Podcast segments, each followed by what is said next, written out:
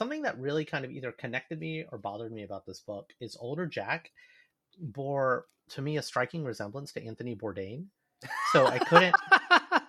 no, don't laugh because Bourdain, you know, tragically killed himself. Yeah, uh, several years ago, and he's one of when a popular figure passes. I don't care, but there are a few, you know, some older, some young. Uh, Kurt Cobain, Elliott Smith, uh, Tom Petty, Anthony Bourdain, all white guys for some reason.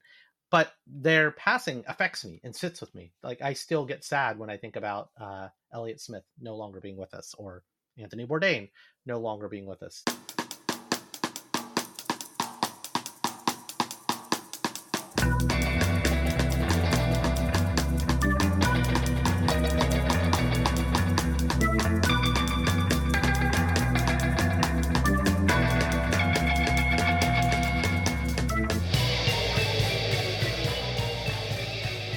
Has been so long since we met up to talk about comics, Ryan. I don't even know what we're doing this week. Patience.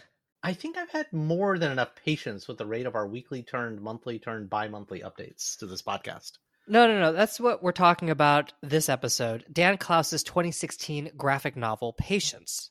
Oh, right. I'd forgotten. We are not covering the amazing Guns N' Roses song Patience. We're doing this weird gimmick where we discuss a comic for each letter of the alphabet. And last episode, we talked about O for On a Sunbeam, a love story that takes place across space. So I guess for this episode, we're on to PS for Patience, which is a love story that takes place across time. That includes at least three things I love to read comic books about. Tell me more. So, Patience is by the legendary cartoonist Dan Clowes, famous for Ghost World, among many, many other graphic novels and comics. And it's Clowes's longest and trippiest graphic novel yet. Fun fact it was originally supposed to be under 100 pages, and then the project just expanded in scope. Now, the three graphic novels Clowes wrote before this, Death Ray, Ice Haven, and Wilson, were really pared back, showing just the essential moments of each story. Patience, by contrast, is really expansive, both in terms of its complex narrative and in terms of its huge, trippy visuals. And that was a decision Clowes said he made intentionally to contrast with his previous work. Yeah, I'm told that most of Clowes's work is populated by frustrated people who are really unlucky in love, but when Patience opens, the two protagonists, the eponymous Patience and her husband Jack, have found each other. They're married, they're in love, they're about to have a baby. All is mostly great, but one day Jack comes home to find Patience murdered on the floor. And so for the next 17 years, he embarks on a quest to find her killer. And when that doesn't work, he steals a time travel device to go back in time 23 years to find her killer, and you guessed it, try to stop him. And this book soon turns into the most unconventional murder mystery and love story that we've ever read. I'm Ryan Joe. I'm Roman Segal. And we're two guys who've tried to rewind the clock, but we're just getting more middle aged. I don't know what you're talking about. I have the constitution of a semi healthy 65 year old. Oh, that's great, Roman. That uh, gives me all the confidence that you're not going to just drop dead right in the middle of this podcast. But or run for president. let's move on to the next topic, which is you telling me how did you react when you finished this book? About 20% of the way in, I was like, I figured this out. I know exactly what's going to happen. He's the murderer, right? I was like, I, I see where this is going. Let's go on a ride. And I appreciated that Clowes chose not to make the obvious choice. And, you know, I, this is my first Dan Clowes book. And I, I took this book on vacation and I grabbed a bunch of other Dan Clowes books to read as well Ghost World, and Eightball.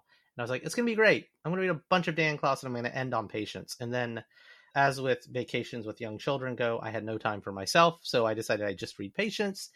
And I don't know I want this to be my first Dan Clowes book. I mean, I was entertained, but I don't I didn't come into it with anything. Like and and and Clowes is an interesting figure for me because I know he's a big influence of another creator that we love, Adrian Tomine.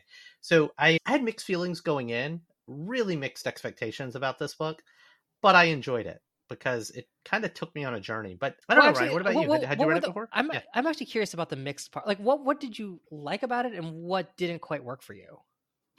Well, I mean, I think what I didn't quite work is I, I was expecting, and you actually said this in the intro, that Clowes kind of writes about these you know people who real people who are unlucky in love the frustrations and the awkwardness and kind of everything you know even in another book we've read on this podcast loneliness of the long distance cartoonist people call out tomine for being derivative of clowes. And i think tomine is really talented. And so fine that's a compliment if you're derivative of this guy clowes. This guy clowes must be awesome and the two styles felt nothing like each other. So I, I came in with weird expectations, and I'm guessing I, am kind of working my way through Ghost World right now, so I can kind of see the similarities. But Patience is so different, and something I've been reading about Clowes. He has another book that's about to come out, so I've been reading a lot of press about him. Is that in his later works, he's kind of taking these like really trippy experimental approaches. So I guess what I what didn't work for me is I had the wrong expectations going into it as my first Dan Clowes book. Well, really worked for me was this was kind of a trippy, fun story. I think you sent me a quote, which is dead on. He didn't want to go down all the same time travel tropes. He just wanted to have fun with time travel. And this is, you know, it's kind of like the Hitler's baby thing, and they reference that more than a few hmm. times in this book. I I like that they chose not to take the obvious choices, even though that's what the characters think they have to do. What about yeah, you? yeah. No, I really, I actually am a big fan of Patience. The other Clowes. Had you read it before? I, I had read it a few years ago when it came out, mm. and then before mm-hmm. that, I had read Ghost World. And Ghost World mm-hmm. is, you know, I mean, I think you mentioned Tomine being inspired by Clowes. You know, Ghost World is sort of similar tonally, and in terms of, mm-hmm. you know, it's very grounded. It's actually very mm-hmm. similar to Tomine's work, or maybe Tomine's work is similar to the the the, the Ghost World version of Clowes. And what I, I like about some of his more recent work, like Patience, is that he's really kind of taking some of that, you know, that that that examination of people who are deeply unhappy and are searching for themselves. He takes that, but he kind of like tosses them into this weird genre factory. And so in the case of Patience, right, it starts out as this couple who's sort of struggling the guy has lied to Patience about his job and he's struggling with confronting her about it. And you and, and then, you actually think that's where the book is going. Right. We're just going to follow these people along. And then suddenly she's dead. And and no, and not even that. And then suddenly it's 20 years later. Right. No, and then and then yeah, right. And then and then it gets really weird when suddenly it's 20 years later and you see this extremely strange version of uh, the book looks like nothing like how it started out it's like um, a Westworld future with genetically modified people and yeah. blah blah blah. Right. And then and then and then there's a time machine. and then he's 20 and then you're kind of back into this very sort of grounded but but, but, but really environment. Quick, even how they get to the time machine, it's like we're in the far future. We don't have Star Trek technology. We're just in the future with like genetically modified prostitutes and drugs and he's kind of living this life. He's an old man, right? Yeah. Living this kind of depressed life and even time travel still feels like very sci-fi not in the realm of impossibility because now we have the technology but even that is like far-fetched techno- technology in the in the world kind of like ai would be far-fetched two years ago yeah and so and I yeah. kind of like that, right? It's not this thing that yeah. he, he, can't just go and book a time machine. He just he just kind of almost stumbles upon this guy who has a time machine and decides to appropriate it so he can go back in time and stop his wife's killer. but and even the and even the way Clowes like does that, it's he's like he he sees it. He they don't articulate, and he's like, "Oh shit!" And then end of chapter. Next chapter, he's already traveled in time. Right. So there's he's, no exposition, which I love. He doesn't. Yeah, he doesn't care about the nature of how this time machine works, and to the extent that he does show you how it works, it's only because he needs to create some sort of plot point around it. Like, I need more juice to get back to the to the future. And but what I, I really like is that he, you know, the way he uses the the time machine and you know even though clowes says he's not really interested in exploring the mindfucky aspects of time travel i feel he uses the time travel trope very very effectively because it really it, it's not just the thing that kind of catapults the main character into the past and sets up the you know and, and and gets a plot moving. He actually it actually kind of really informs the murder when it's revealed because the reason patience is ultimately murdered is because of like sort of like this chain of events that the main character sets off.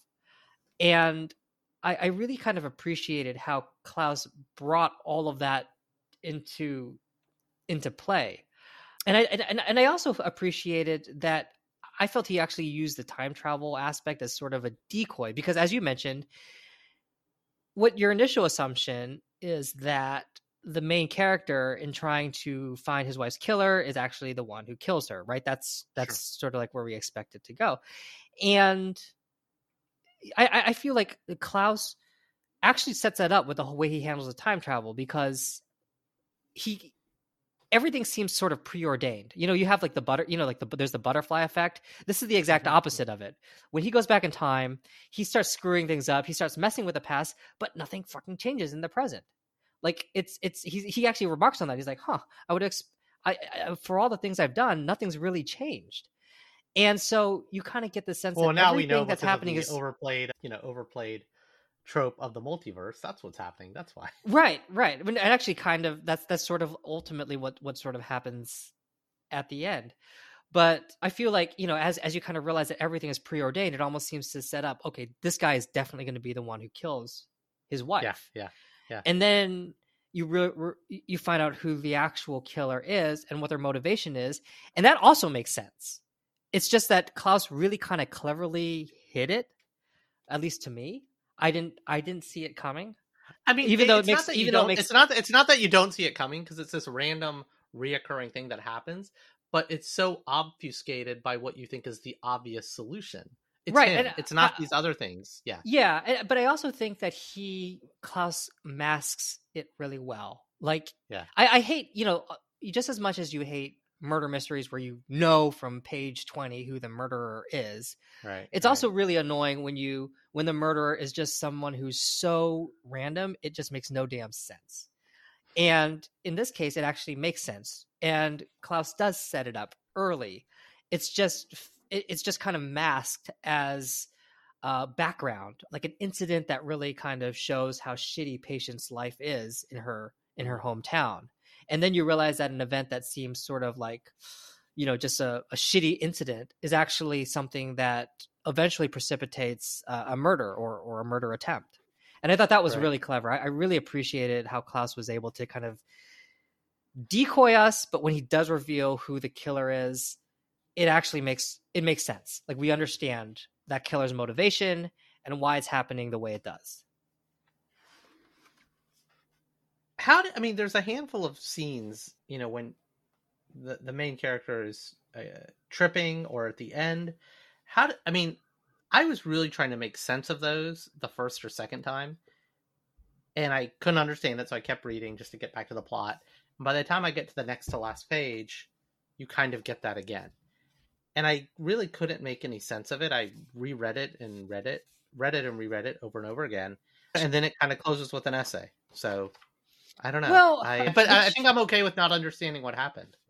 I mean, he he's he has these kind of weird hallucinations, and part of that is like he's not even sure why he's having it. Is that as he travels more and more through time, is it screwing up his body? He's not sure, but it's it's creating this sort of like strange reaction, and it's causing him to just kind of lose track of reality, and that's often conveyed in these huge splash pages that Klaus kind of throws in there, and it's actually something I really appreciated because it added this strange visual element to the entire to the entire book. And it, it kind of i thought those those trippy moments were really good at just showcasing how completely disillusioned and removed from reality increasingly removed from reality this guy is right i mean the more he's trying to kind of save his wife the greater a cost it's it's coming to him and to his mentality and to in, in a way to his sanity.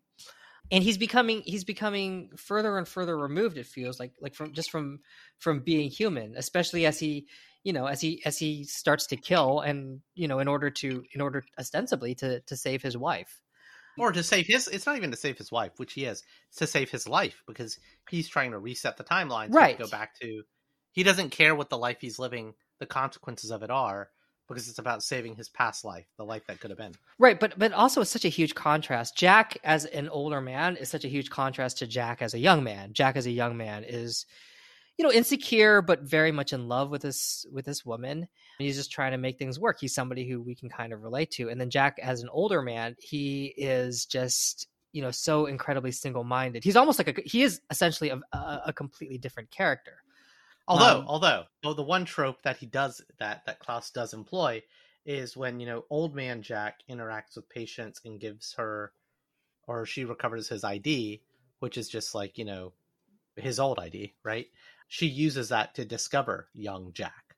So it's kind of preordained. He caused the right. meeting, which right. again, it's it's fine, it's cute, but it it is one of those time travel Well, tropes. No, he caused the meeting. He's also the one who kind of caused, who put the murderers on her trail, right? Because of Yeah. that videotape, which I won't describe to our, our listeners because it's just too convoluted to do so. But yeah, you know, Jack in traveling back in time is the one who kind of sets in motion his meeting with her and and and sets in motion the the reason for you know the killers to actually try to kill her. Yeah. But I, I you know, I, I actually, I mean, did that bother you? I mean, what was your? What was No, your no, reaction it didn't. It's just it, it's literally a realization I just had a second ago. It's like, oh, he did employ a trope. Like as much as you with time travel, as much as you want to try to avoid all the tropes, some of them are kind of unavoidable, right? The loop, effectively, that Jack creates, the the ca- the causality, so to speak. But then, It's of fine. course, No, at the end, at, at the end, you talk about the loop, but at the end, the loop is broken because yeah, because he says to her because she doesn't die, right? There's no reason for Jack now to travel back in time. He effectively succeeds in his mission. The- I think the real sad thing at the end actually is he, after he saves her, he kind of has this thought like his his assumption was that he's going to suddenly find himself whisked back into the future and he's going to have his wife and everything's going to be moved back be normal but he realizes that even though he saves her he's still who he is and that the younger jack is the one who's going to have the option of you know having a future with this with this woman and you know his you know I, I I don't know if like Clowes had any you know I don't think Clowes had any sort of like greater intent on any thematic I mean, I, I buy it, and I yeah, yeah, yeah, yeah. But I I, I do sees I mean he it- sees us to be basically. He sees Right. It's, it's. I mean, it's it's a it's a broken loop, and then of course the uh, Jack, the future Jack, just there's no reason for him to exist anymore. He's- Well, well, and, and again, something I said earlier, he wasn't just trying to save her; he was trying to save himself.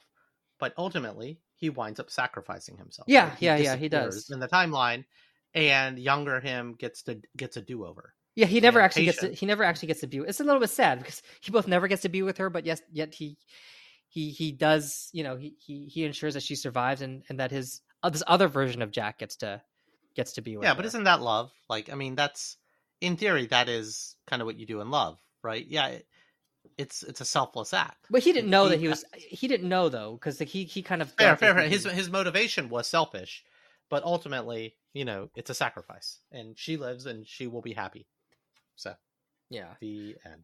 Did you feel like this book was you know did it did it really kind of hit you did it really resonate with you or you or did you just kind of feel it, It- was like a light romp Or yeah, the latter. The Okay. latter. There, there's, I mean, kind of thinking through the sacrifice.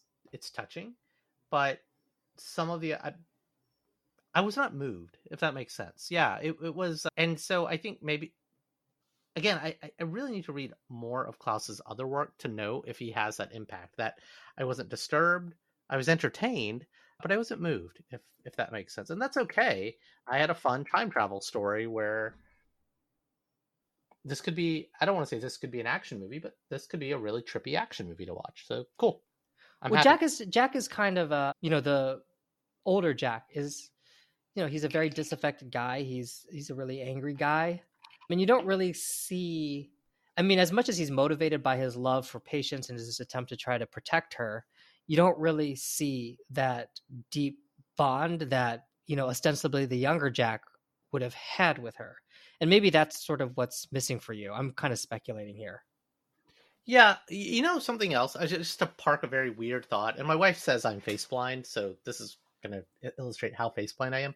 Something that really kind of either connected me or bothered me about this book is older Jack bore to me a striking resemblance to Anthony Bourdain. So I couldn't. no, don't laugh because Bourdain, you know, tragically killed himself yeah uh, several years ago, and he's one of when a popular figure passes. I don't care, but there are a few, you know, some older, some young. Kurt Cobain, Elliott Smith, Tom Petty, Anthony Bourdain, all white guys for some reason. But their passing affects me and sits with me. Like I still get sad when I think about Elliott Smith no longer being with us, or Anthony Bourdain no longer being with us. Three of these four people I mentioned committed suicide. And it sat with me. I couldn't not see Anthony Bourdain. I could not not hear his voice as old Jack uh, as I read this book, and that kind of sat with me in a weird way. And I, I literally just Googled to see if that was there. And again, I'm face blind, so maybe they don't look like each other. But I kind of read, I kind of read Jack as Anthony Bourdain playing him in a in a movie. Well, he did them. I, they do look like each other. I, I, I laugh. Okay, they actually do look. Like, they do look like each other. Okay, but okay. you know, I mean, this book was published two years before he died. I, I feel like this is sort of like one of those sort of unintended consequences that you know mm-hmm. no one could have foreseen. So that's why I laugh. It's just sort of like not exactly. It's it's sort of like the last reaction I would have expected somebody to have when reading this. Did you did you Patience. see it when you read it, or now that I say it, you see it? Now that you say it, I see it. But yeah, when I read it, I did not look at him and think Anthony Bourdain, and you know th- that that did not affect my reading of it. Let's just say. Yeah, I, I again, I think I was only ready to receive that because he's one. Like I said, he's one of those people who went to this day when I see an old episode, when I read an article about it, when I hear a Tom Petty song or an Elliott Smith song in the car, I get sad.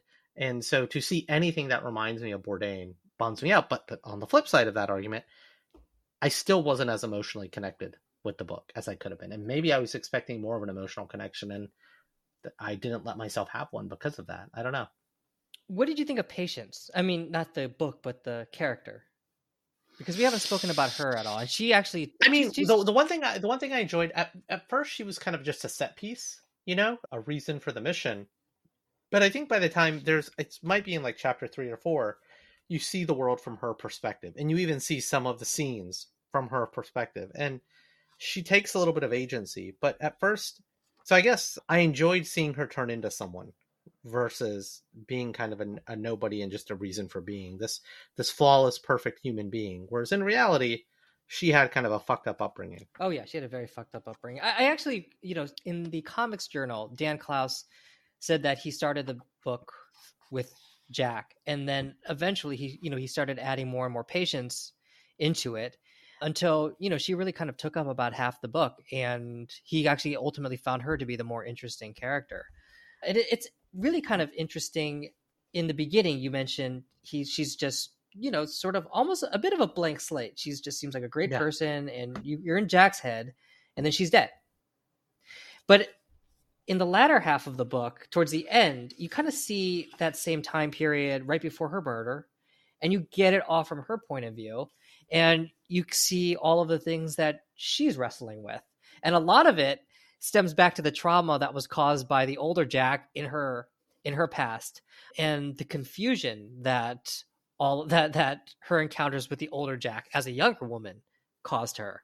And mm-hmm. again, I really appreciated that. That's not only is do we get her point of view, but we also get to see how the events of the past really kind of impacted her, affected her, and created a, a, a tremendous amount of insecurity in her current relationship and I thought that was also mm. really clever of of of of Clowes and the way he structured this whole book.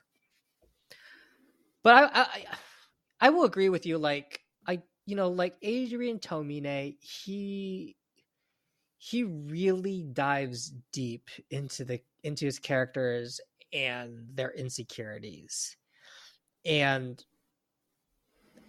certainly in patience Clowes kind of like you get a sense of what they are but you're not as immersed in them as you are in like Tomine's in some of Tomine's. But is that because in with patience again I I want to read Eightball after I finish Ghost World, but I feel like with patience you can't get as immersed because you have to satisfy all the other plot stuff that your mind is yeah, trying to wrap itself around. I think you're right. And I'm genuinely curious after reading this. Again, uh, my assumption is Clowes has that Tomine sensibility that we both like, which is why we should go read his other stuff, right? Cool. Let's go read it.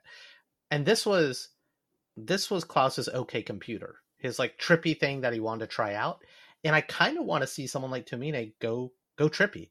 Like all of these are works of fiction, sure, but they're works of fiction, with the exception of Patience. They're works of fiction that could happen in the world. Dissatisfied people, uh, lover spats, all that shit, right? That happens. So that's why it speaks to us. It's so familiar. But but if you took that same discipline with these people, um, and and again, maybe that's what Clowes is trying to do with Patience and Jack. And, but but then you kind of put it through the ringer, these very real characters into these sci-fi or these trippy tropes. And that's what he's attempting to do. And I respect that. Putting trying to apply a sensibility to something more fantastic. And I'm not talking about superheroes, right? And that's it's a it's a hard it's a hard needle to thread because, you know, we see someone like Gene Luen Yang, you know, we like his work and then you see him go do superhero and it's fine, but it's doesn't have that, that personal oomph, that that forced awkwardness or whatever that we we like about some of these creators who do just like regular real person fiction. Right. I don't know. Well, uh, I, I, so I'm curious to see more of this. Right. So I think you're right in that you know when you have so on the one hand, genre is a great genre like science fiction or or crime novels or you know cr- uh, cr- fantasy, noir, right. something like that. Fantasy. Things that can never really happen. Right? It's a great vehicle to explore certain emotions, certain aspects of being human. On the other hand, the, the the danger is that sometimes you have to you have to satisfy certain plot elements. And yeah, but but I'm, I'm just saying, I'm, I'm not I'm not I'm not I'm just saying that as like okay this so this is this is some this is not like a criticism or like a justification. Mm-hmm, mm-hmm. But I think yeah, I agree with you that you know Clowes had to satisfy certain plot elements. You know, and he really didn't get to dive into the exact nature of what, you know, the young Jack and the young Patience why they were together why they were in love, what right. made them, you know, she just kind of mentions he he's the only one who'd been nice to her, but what are the, you know, you don't get the the, the full complexity of their of their relationship. It's really more about, you know, preventing her death. But I I also don't think that that was what Clowes wanted to explore in patience. Yeah, yeah, but but it, it, to me it's a missed opportunity because I'm gonna I'm gonna throw out a few more creators for you, and I, I know we probably disagree on them, but in this kind of order of my discovery of them, Kevin Smith, then Brian Michael Bendis, then Robert Kirkman, right? So Kevin Smith of like Clerks and Mallrats fame went on to write some popular comics and superheroes.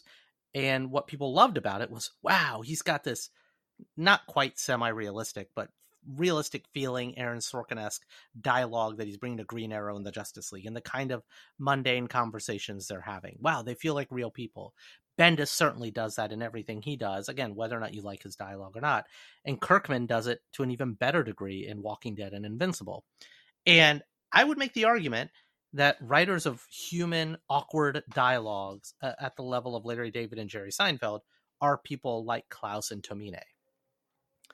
And I think they would fucking like just destroy anything those other three creators would do if they would lean into their kind of awkward realistic sensibilities into these kind of sci-fi fantastical explorations. I I genuinely want to see it. I've gotten a taste of it now, right? I know they're better at these deeply human awkward stories. So so I kind of want to see their take on the fantastic. Hmm. I want to read a Daniel Clowes Fantastic 4. Well, I think I mean with Clowes, you know, I think he you know, he said in interviews he he kind of wrote Patience as sort of, you know, a reaction to his last three graphic novels, which were kind of he was thinking about comics like comic strips as they appear in newspapers. And in this one, right. he kind of wanted these this sort of like big, bold, these full page spreads. The pulpy five color. Pulpy vibe, five yeah. color. Right. And, you know, given you know, so so he's it doesn't feel like he's necessarily I'm kind of speculating again on like Clowes's creative process and I know nothing about it. But you know it doesn't feel like he was you know starting with necessarily like a character and problems that he needed to work out. He's it felt like he kind of had this this idea of this greater story he wanted to tell and he kind of like created the characters that fit that story. I don't know for sure. That's my speculation. But yeah i mean i mean so so i guess for me kind of seeing what Clowes what I, what I assume Clowes wanted to create that patience really really worked for me at that level I think he accomplished what he set out to do, but I want him to have more at bats, you know, because he was setting out to do his Western and his trippy story, not for the sake of doing it, because he wanted to do the thought experiment of what he could do with it. But he, I think he did it at the sacrifice of, and again, I've only read half of Ghost World, but he did it at the expense of, he left some of his other stuff behind. He didn't bring every, he didn't bring all of his Clowes to the table because he wanted to go do this trippy exploration. And I think it's a shame. Again, I enjoyed the book. I had to make no bones about it, but I, from what I know about him and Tomine, I just kind of wanted. I mean, I I just would love. To, I don't need them to go do popular characters, right? Like the Fantastic Four, the X Men. Yeah, I don't need to see Wes Anderson's X Men, right? But I genuinely would like to kind of see more of that tortured humanism applied to the fan- fantastic elements. Yeah, no, that's a fair point. I don't actually know. Have, has there is there a book that you can think of that actually, or a, a movie or something that you can think of that actually, you know, has you know that that actually kind of a- accomplishes that? I mean, the, it's it's the stuff I said earlier, right? The when I first read Kevin Smith's Green Arrow run, you know, not his Daredevil run, but his Green Arrow run, I was like, wow, okay, that's fun. When I first read Bendis, right? Bendis grew up in crime and then he tackled Spider-Man, right? And he's now tackled pretty much every major superhero property. And it's becoming a bit of a trope the way Bendis does it, so it's tired now, but the way he wrote Spider-Man, Peter Parker was real all of a sudden, more real than he's ever been. And in Invincible and in Walking Dead, those comics, like these are real people dealing with these fantastic elements, uh, having the same conversations they that we would with our with our partners and our friends uh, and our lovers. So I've seen it done, uh, and to be clear, they're getting because of their popularity, they're all becoming very tired and they're recycling the same stuff. But even you know, Kirkman Kirkman's a really interesting example. He he did a time travel book. I, want to say not Oblivion, but I, I, read it on a vacation a couple years ago. I've been wanting to bring it to to this podcast, and he he kind of attempted the time travel thing as well, and it, I genuinely appreciated it. But again, these aren't necessarily indie creators; these are independent comics creators who then made it big in superheroes. Whereas people like Clowes and Tomine have really just like crafted their trade because their publishers kind of let them do whatever they want. I, I'm I, I don't know. So I've seen it done before, but I I make the argument that Clowes has a and, and Tomine have a talent that surpasses that of Kirkman and Bendis. Yeah, I, I I've loved Walking Dead. Kirkman juggled all of those personalities really, really brilliantly. I didn't actually I didn't read the whole thing, but I read about half of it. Walking Dead story. Go ahead. Yeah, no, tell me the quick Walking Dead story. So I've been a long time reader of Walking Dead. I buy the the hardback volumes whenever they come out, so I have to wait almost a whole year between reading issues or reading it. And you know, Kirkman has long since said it's a zombie story that never ends. So you just, you know, I'm always going to read that you're on this journey with these people. And I remember sitting on my couch reading the latest Walking Dead graphic novel that had just come in the mail because I pre-ordered it. Sitting on the couch, staying up to read it, and he did this on purpose. He didn't tell people he was ending the book, and so I finished issue 100 and whatever, and he ends it just right there. And it wasn't a sudden ending. It's like, oh my god, this whole thing, this movie just ended.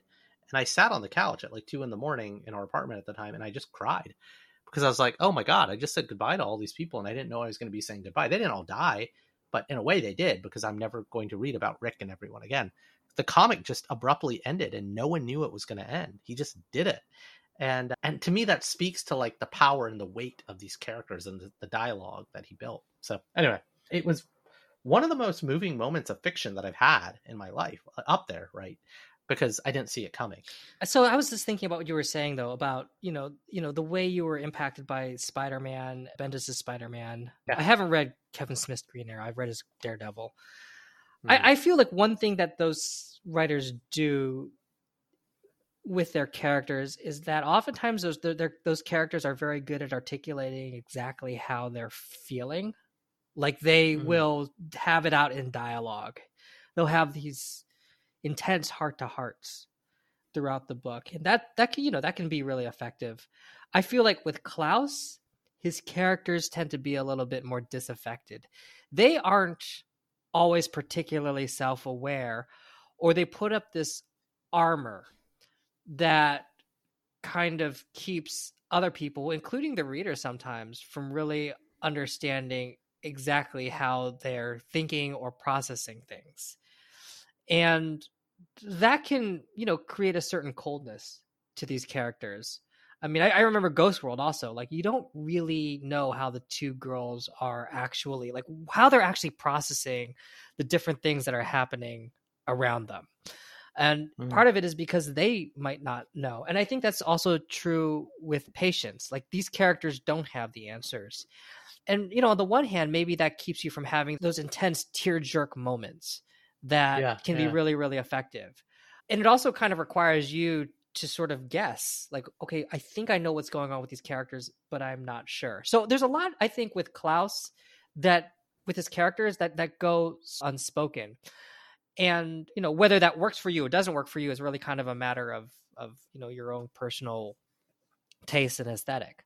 You like the the characters that have these kind of more operatic moments where you know like saga for instance you know you kind of see these characters wrestling with things and trying to figure it out and, and talking it through and have these conflicts where they have this catharsis. And i think clowes kind of almost kind of keeps that from you for most of the book. And that does create a certain coldness that can be that can be distancing frankly. But i feel that's also honest because jack is a distant character. I mean literally he's he's he's so out of touch with his humanity when at the point when he it starts traveling back through time and he gets even more out of touch the further and further he goes. And then it's only at the end where he kind of makes this plea to her like please just choose me and not the other version of me. And mm-hmm. and of course you know she she she she makes her choice and it's it's the right choice. And and, and i feel that's I don't know. I, I feel that's that's you know just just kind of like Clowes's way of seeing the world, but I also feel that that's yeah. that's honest to who who this character is, who these characters are. Yeah. I mean, you know, patience. She has her insecurities about her relationship, but she doesn't talk about it with Jack. I mean, there's there's a, yeah. there's young Jack at least. She talks about it with her therapist, and she still doesn't know how to fully yeah. articulate it because she's afraid people are going to look at her and say she's fucking crazy. And that to me is actually actually kind of sad because yeah. there's so much going on inside her head and so much conflict that she can't. The, the interiority was the interiority was pretty nice. Yeah. yeah. So Ryan, would you recommend this book? Yeah, I, I you, you did. Oh yeah, yeah, I really like Patience, but this is the sort of thing that I really like. I like these kind of trips through the genre factory. I like, I like being constantly surprised. I like a plot that where I, I'm like, I have no idea where it's going, and then when it goes, and then it goes to some unexpected place, and it's like, okay, that actually makes sense, but I totally didn't see it. So mm. yeah, I would I would definitely and I also just love the art. I love how yeah. trippy it is. I love how sometimes Pulpy. there are these yeah. weird moments that would just happen. Like, you know, Jack is interrogating somebody and then some dude in a weird robot suit shows up, like just zaps it and it's like okay. But also you understand why that guy is there and it does make a certain amount of sense why he's there. So yeah, yeah I, I I actually really appreciated Patience. It's it's one of those. It's it's a murder mystery and a love story, the likes of which I had never read before, and I don't think it, I would probably ever read again. I don't think there are. A lot, there's just like not a lot of books that are like this. How about yeah. you? I mean, with a couple of qualifications, you know, do you like time travel stories? Well, I've got something weird for you. Or, and I think I'd, I'd, I'd leave it at that. You know, I, I don't think there should be. I went into this wanting to read a Clowes book. That's literally how we got into this book, how we made our way to this book. When after we finished reading some Tomine or after we interviewed him, that I referenced that I'd never read anything by Clowes. And this just happened to be a book that started with P. Yeah, so if you're out to read Clowes, maybe not make this your first one, but if you're just looking for a fun time travel romp, go for it. I, I, feel like I feel like patience more than any other book sort of encapsulates, you know, our, our, our different aesthetics and the different ways that you and I kind of the different sorts of uh, stories that you and I respond to. Um, yeah, that's fair. And I, I, feel like, you know, like like I tend to like the just the weird, trippier stuff. Um, you like the stuff that has sort of like more of a of a of a deeper operatic emotional core, like like on a sunbeam, for instance. Yeah, and, yeah. So soap operatic. Yeah, yeah, yeah. Yeah. You know, it's funny when I was a kid and I was watching Star Trek: The Next Generation. My sister walked in and my older sister walked in and watched half an episode. She's like, "Robin, this is a soap opera in space." I was like, "Well, yeah." yeah so, like that's a that's a point. That's that's the appeal. yeah. yeah. and it's interesting. Um, like there are areas where you know, kind of like the Venn diagram kind of overlaps. I think like with Adrian Tomine. Um, mm-hmm, mm-hmm but yeah, it's it's it's just it. I, I actually you know think patience more than anything really kind of showcases our our the different sorts of art that we like and uh, the stories that we respond to. Yeah, I would say, look, there is a bit of an overlap in this one, but the the, the two circles don't fully overlap. I enjoyed this, I just didn't love it. You you used a lot of superlatives uh, in in the last few minutes, and I was like, yeah, I guess, but uh, it's a good read. It's a good read. Well, speaking of of good reads, Roman, what is the good read we're reading next week? Well, Ryan, next well, it's not even next week anymore. We got to stop next, next episode. Next, episode. next whenever this podcast airs. Well, we continue to march our way through the alphabet, and who knows if we'll make it through the whole alphabet by the end of the year. But the next letter in the alphabet is Q, and Q is for Queenie, the godmother of Harlem. It's a historical graphic novel inspired by the life of Harlem's legendary mobster, Stephanie St. Clair by Aurelie Levy and Elizabeth Colomba. Queenie follows the life of Stephanie St. Clair, the infamous criminal who made herself a legend in Harlem in the 1930s.